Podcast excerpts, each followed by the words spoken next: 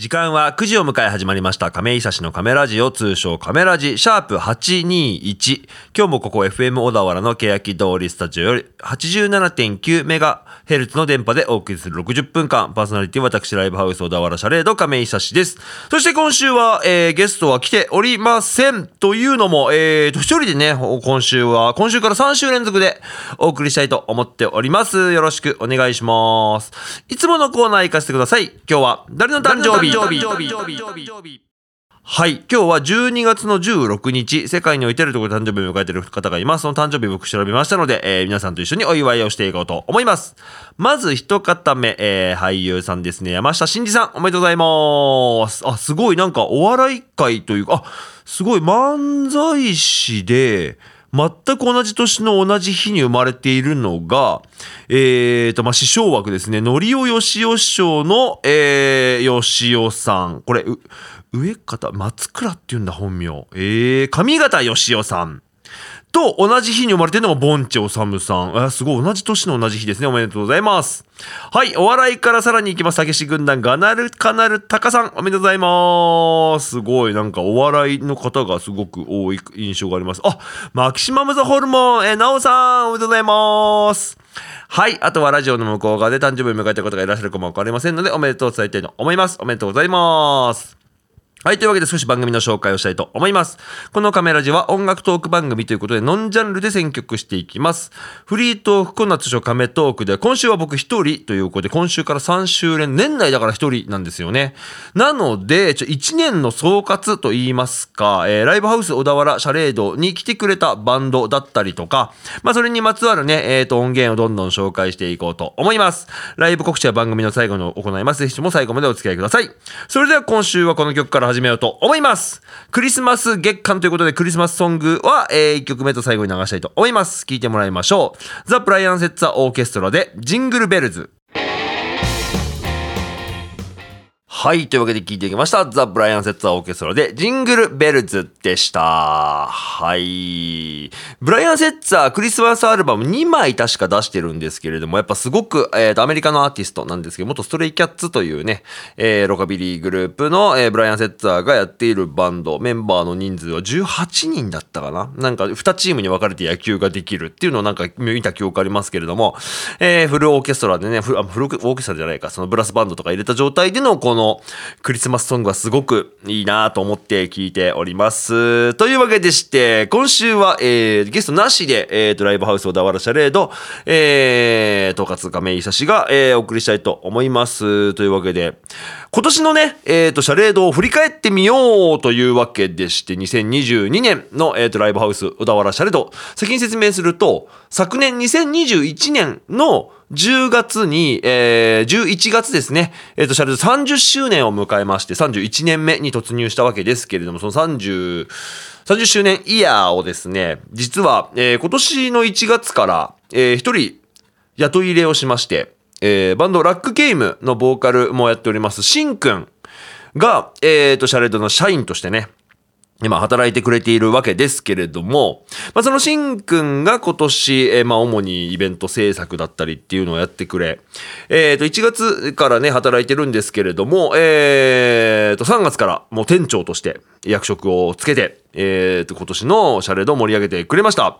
そんな、えっ、と、ラックゲーム新譜が届きましたね。早速なんですけれども、11月の27日に、えっ、と、デジタル配信リリースになりました、ラックゲームの新曲、聴いてもらいましょう。ラックゲームで、メイセイ。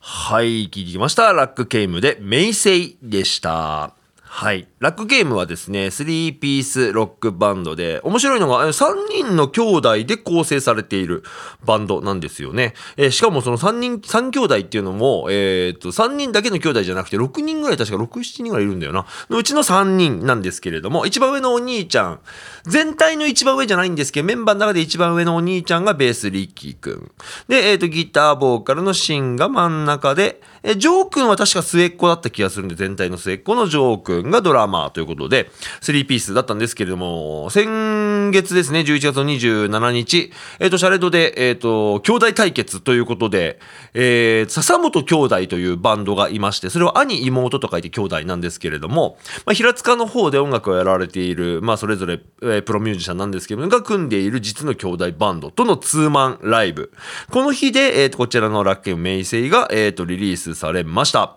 はい、この曲ですね、まあ、ラックゲーム、割と、基本的にはその割と、あの、テンポ感のいいビートロックをやるんですけれども、割とこの、スローな曲も定評があってですね、それこそ前に出した運命開花という曲があったんですけど、その曲で、えー、と、島村楽器の大会ホットラインで、えー、全国大会優勝していたりとか、まあ、なかなかの実績があるバンドが、まあ、小田原にいまして、そんなラックゲームの最新のシングルを聴いていただきました。で、今週はですね、まあ、今週から年内はずっとこのシャレードのね、今まであったスケジュール、まあ、あのー、イベントとかを見ながら、どれ流そうかな、なんていう風にチョイスしたんですけれども、今、まあ、1月から、えー、スタートしてスケジュール見てみると、まあ、ちょこちょこやっぱコロナの影響で出演者のキャンセルだったり、イベントが変更になったり、開催が延期になったり、1月の29日に予定されていたシャレード30周年アニバーサリーイベント小田原ドラマーミーティング、えー、いつもボニードラマの共催でね、やらせてもらってるんですけど、こちらも延期になってますし、えっ、ー、と、ギタリストナイトに出る予定だった泉博くんがキャンセルにな出演自体になっていたりとかね、まあなかなか苦しい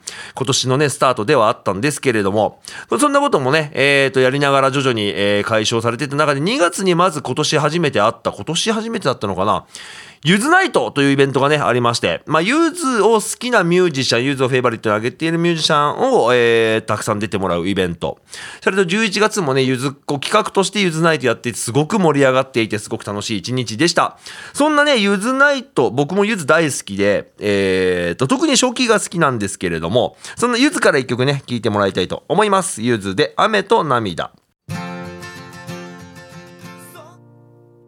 はい、聞きました。ゆずで雨と涙でした。はい、これは多分デビュー、一番最初にインディーズなのかアルバム、えーと、ゆずの元というアルバムがあると思うんですけど、その後ですね、ゆず一家という一番まあ最初に売れたアルバムとされている。中から一曲聴いてもらいましたけれども、えーと、本当にそのゆずナイトに出るミュージシャンは、まあゆずが大好きで、まあ主にエイジ君だったりとか、たたたばさんとかね、いろいろいる中で、えーと、今回なんかネギ伊藤さんとかもいらっしゃってて、すごく盛り上がった一日で、みんなね、あのね、面白かったのが、みんなちゃんとその演奏できちゃうから、あの、急にじゃあ、えっ、ー、と、ゆずの少年っていうね、昔、えー、なんかカップヌードルの CM だったかなの曲とかね、やり出すと、あの、ハーモニカ吹ける人が2、3人いるっていう状況がね、あったりとかで、すごいみんなちゃんとやっぱすごい愛があって、あの、あ、そうか、ビフォーナイとかもそうか、の2人とかもね、よく来てくれていましたけれども、楽曲もね、基本的には、あの、多少ね、寄せてくれるんですよ。そのみんなが知ってるであろうゆずの曲。をやってると思いきや、全然僕はあの、多分中盤以降全然聞けてなかったから、本当それこそ栄光の架け橋とかだったら、まあ知ってるけどもっていう中で、あの、白髪さんっていう方がね、この間来てらっしゃって、白髪って曲が好きなんでってことで、ね、その白髪って曲僕知らなかったんですけれども、やってるのを聞いて、あ、すげえいい曲だななんていう、ゆずのいい曲の再発見につながるという。ゆずのことをね、知ってても知らなくても、やっぱ一つなんかそのミュージシャンが自分の好きな、えー、フェイバリットミュージシャンの曲をやるっていうことにまずすごくいいなと思いますし、まあ、ゆずってやっぱすごく楽曲もね、クオリティも高いですから、聴いててもすごく、あ、いい曲だなって思う瞬間は多いし、まあ僕特にゆず好きだから、初期なんかはね、割とみんなそれこそなんか夏色とかね、あの、さよならバスとか、あの、本当にヒットした曲、まああの、栄光の駆け足みたいな教科書に載っちゃうレベルにまで行くんですけれども、もちろん近年でもたくさんね、あの、有名な曲はあるんですけど、あ、そうか、それこそビフォナイとか言ってたけど、あの、ハンターハンターの、エンディングから入ったみたいな、アニメでね、やってるテレビ番組のエンディングがゆずだったところから入って、まあそのお母さんが好きだったからみたいな、もうその子供の世代とかまで好きになり始める。確かね、あの、ビフォーナイは大学生とかだった気がするから、そうだよな。僕40で、確かゆずのもと、ゆず一家とかが97年とか8年とかのリリースになるので、僕高校3年生が2000年ってのすごく覚えてるので、だから中3ないし高校1年生の頃にゆずが始まったというか、本当に路上の星ですよね。横浜のね、路上から出てきて、すごく一気にスターダムを駆け上がって、もうそれこそドームツアーみたいなお二人ですから、ね、ずっと活躍されてると思いますけれども。さあ、どんどんどんどん行きましょうか。今2月のスケジュールを見ながら、えー、っと、シャレード30周年、運亀館という楽ゲームのイベントをやってくれていたりとかっていうところで、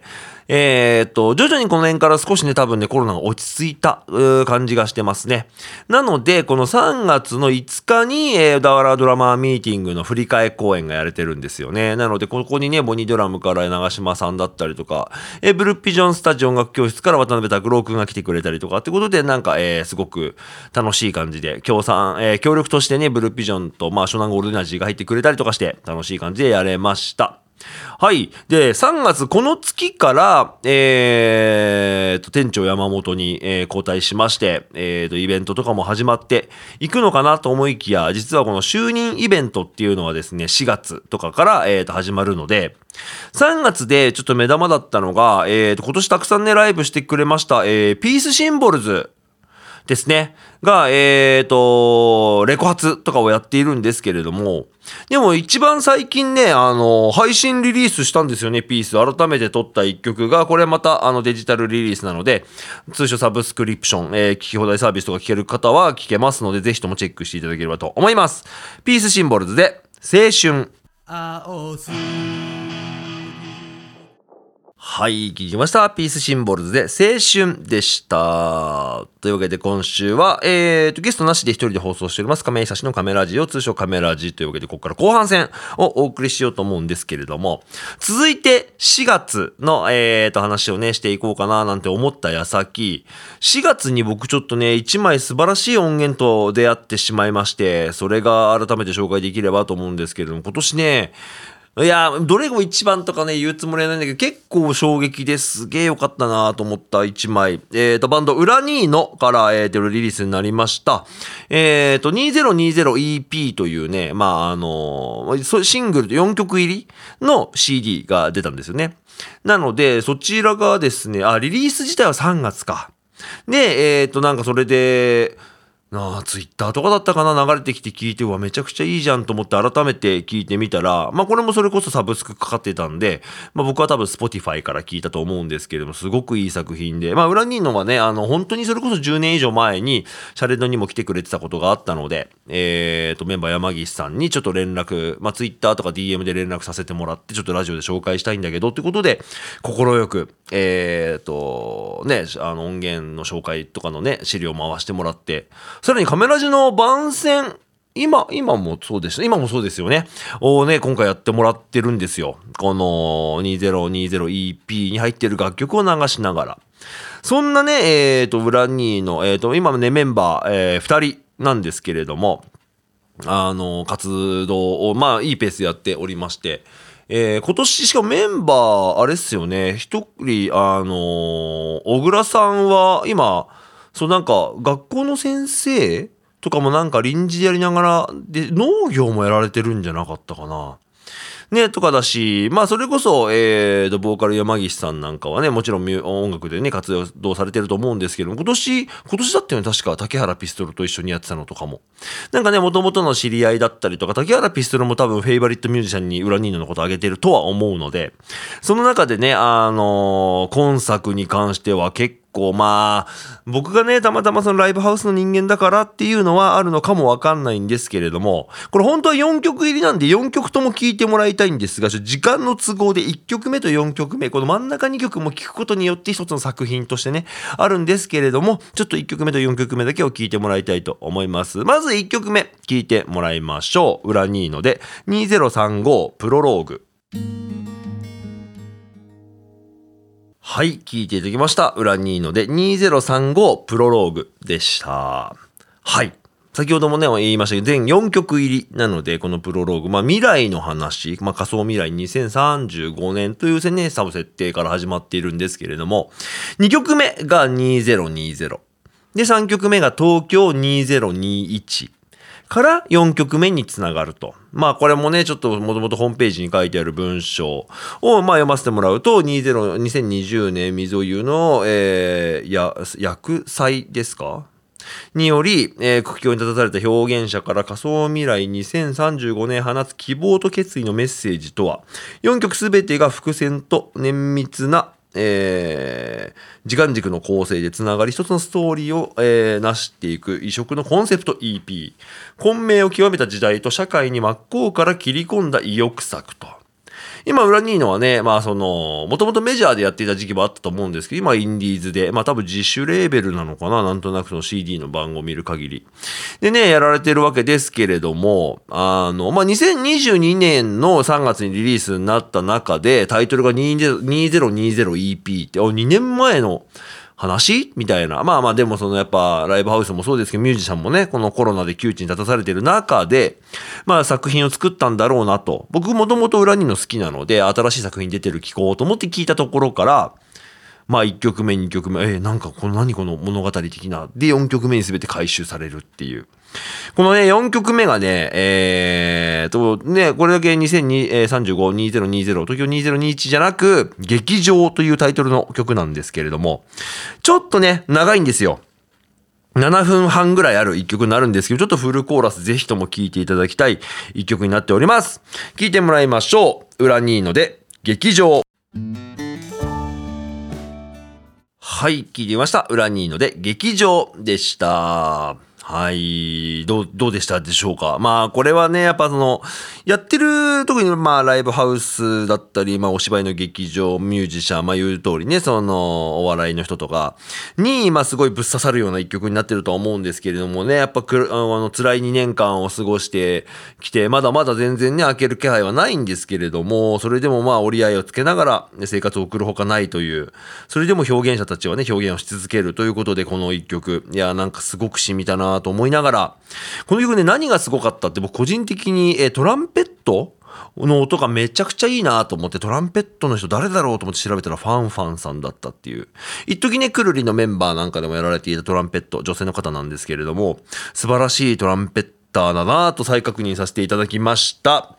というわけで、えーと、今回バンドの曲、えーと、クリスマスソングじゃない曲で選ぶのは最後になるんですけれども、えーと、今3月、4月ぐらいまで来て、4月ですね。えーと、4月というと、えーと、僕のやっているバンド、ザ・大丈夫ズが CD をリリースします。今年ね、2022年4月27日、3枚目のフルアルバム、雨初晴れ雪というタイトルで、えー、フルアルバムも全国リリース、えーと、CD 屋さんで買う、えーるね、あの、フィジカルリリースをしたんですけれども、今そうなんですよ。普通に CD とかレコード出すことをフィジカルリリース。で、配信限定だったりするとデジタルリリースって言ったりする言い方がね、出てきたりするんですけれども、まあ、今回初めて大丈夫は全国発売、全国の CD 屋さんで買うことができる状態での発売になりました。そんな大丈夫ですね、その発売の翌日にレコ発イベントとして渋谷オーウエストで、え、ー、と、名優眉村千秋を迎えてツーマンライブを行いました。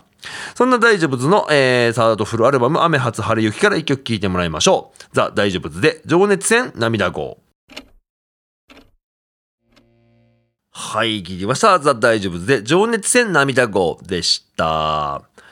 はい。というわけで、ザ・大丈夫ズ。このアルバムを持って5月からですね、全国ツアー回りまして、全22箇所、20、20何箇所か、えーと、回ったんですけれども、1箇所だけね、僕がですね、えーと、コロナウイルス感染を理由に、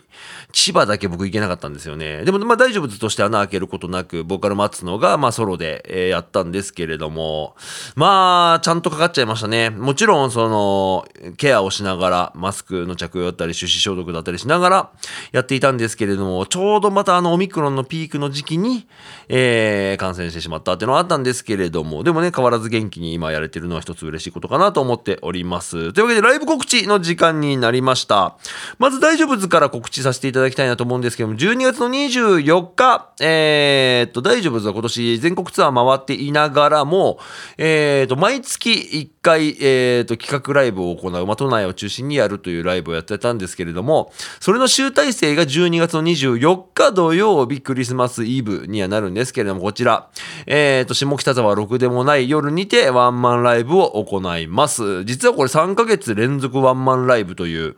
10月の29日渋谷クラブクワトロでワンマンライブツアーファイナルを行い、11月の24日伝説となった、えー、24時間ライブ、えー中央線沿線でのストリートライブから四谷アウトブレイクでのアコースティックワンマンライブ。で、さらに12月の24日、こちらのワンマンライブは10月の29日でやった曲は1曲もやらず、アルバム曲1曲もやらず、次の年にリリースされるであろう音源から曲をやると。すごいペースで活動しているザ・大丈夫ズぜひともね、チェックいただければと思います。あとはシャレードからの告知ですね。はい、えーと、明日、えーと、シャレードではですね、ギタリストネバーダイボリューム5回目、えーギタリストのぼるくんの生誕祭というわけで、お誕生日イベントが開催されます。お誕生日イベントってやっぱいいんですよね。一個すごいバンドの出演者に関しても来る理由にもなりますし、お客さんもね、えーと、来る理由にもなりますし、ちょっとそのやる側からすると自分の誕生日のお祝いなんてっていう思いもあると思うんですけれども、やっぱみんなが集まりやすい状況という意味ではすごくいいのかなと思うんでね、のぼるくんのね、お誕生日のイベントが成功するよう楽しみにしてております。翌日、小田原くの一革命新しいイベントが始まりました。女性ボーカル、えーにターゲットは、えーと、焦点当ててるね。イベントなんですけれども、こちらは若いシャレード制作スタッフ、浩平くんが制作してくれたイベントです。そんな浩平くん、23日金曜日、こちらキャッチミー忘年会も、えーえー行われております。今年にキャッチミーという名前で公演組んでたんですけれども、こちら集大成のライブが12月23日。さらに12月25日日曜日、こちらみっくんクリスマス、えーソロシンガーみっくんが、クリスマスの日にワンマンライブを一人でやるっていうね。一人ぼっちのワンマンライブって、ワンマンライブってローマ字なんですけど、その上に、えーっと、振り仮名が振ってあって、ロンリーナイトって書いてありましたからね。みっくんのクリスマスイベント、ぜひともね、皆さん遊びに来てください。この日に関してはちなみにミックは全然誕生日でも何でもなく、ワンマンライブをクリスマスにやる。まあ、ミックアイドルなんでね。ぜひとも、この間、あの、藤村くんの誕生日か、藤村拓也というシンガーソングライターがいるんですけれども、11月の20日に、えー、と30歳のお誕生日で、えー、と3会場シャレードの1階バースペースとホールスペースでさらには南口にありますカボスさん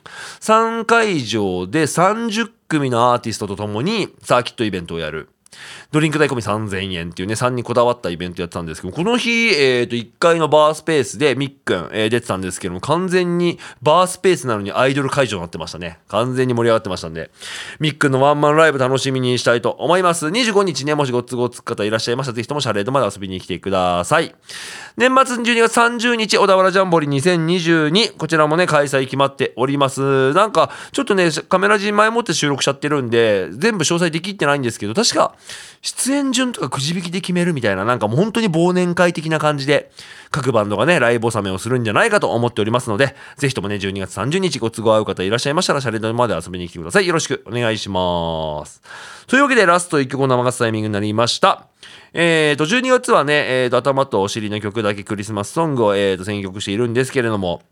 まあ僕、まあクリスマスソング、えーオールドスクールの曲がたくさんある中で、このカバーはらしくてすごく好きで、なんか厳かでいいなと思っております。聴いてもらいましょう。ボーイズトゥーメンで、サイレントナイト。はい、聞きました。ボーイズトゥーメンで、サイレントナイトでした。いやーもうアカペラでやられるサイレントナイト、もう、おごそかすぎてちょっともうお説教されてるぐらいな感じになっちゃうんですけど、僕これすごい好きなテイクで、あーまあ、ボーイズトゥーメンってアメリカのね、コーラスグループではあるんですけど、見た目完全マフィアみたいなね、えーと、3人が、すごくかっこよくこの曲を歌うっていう。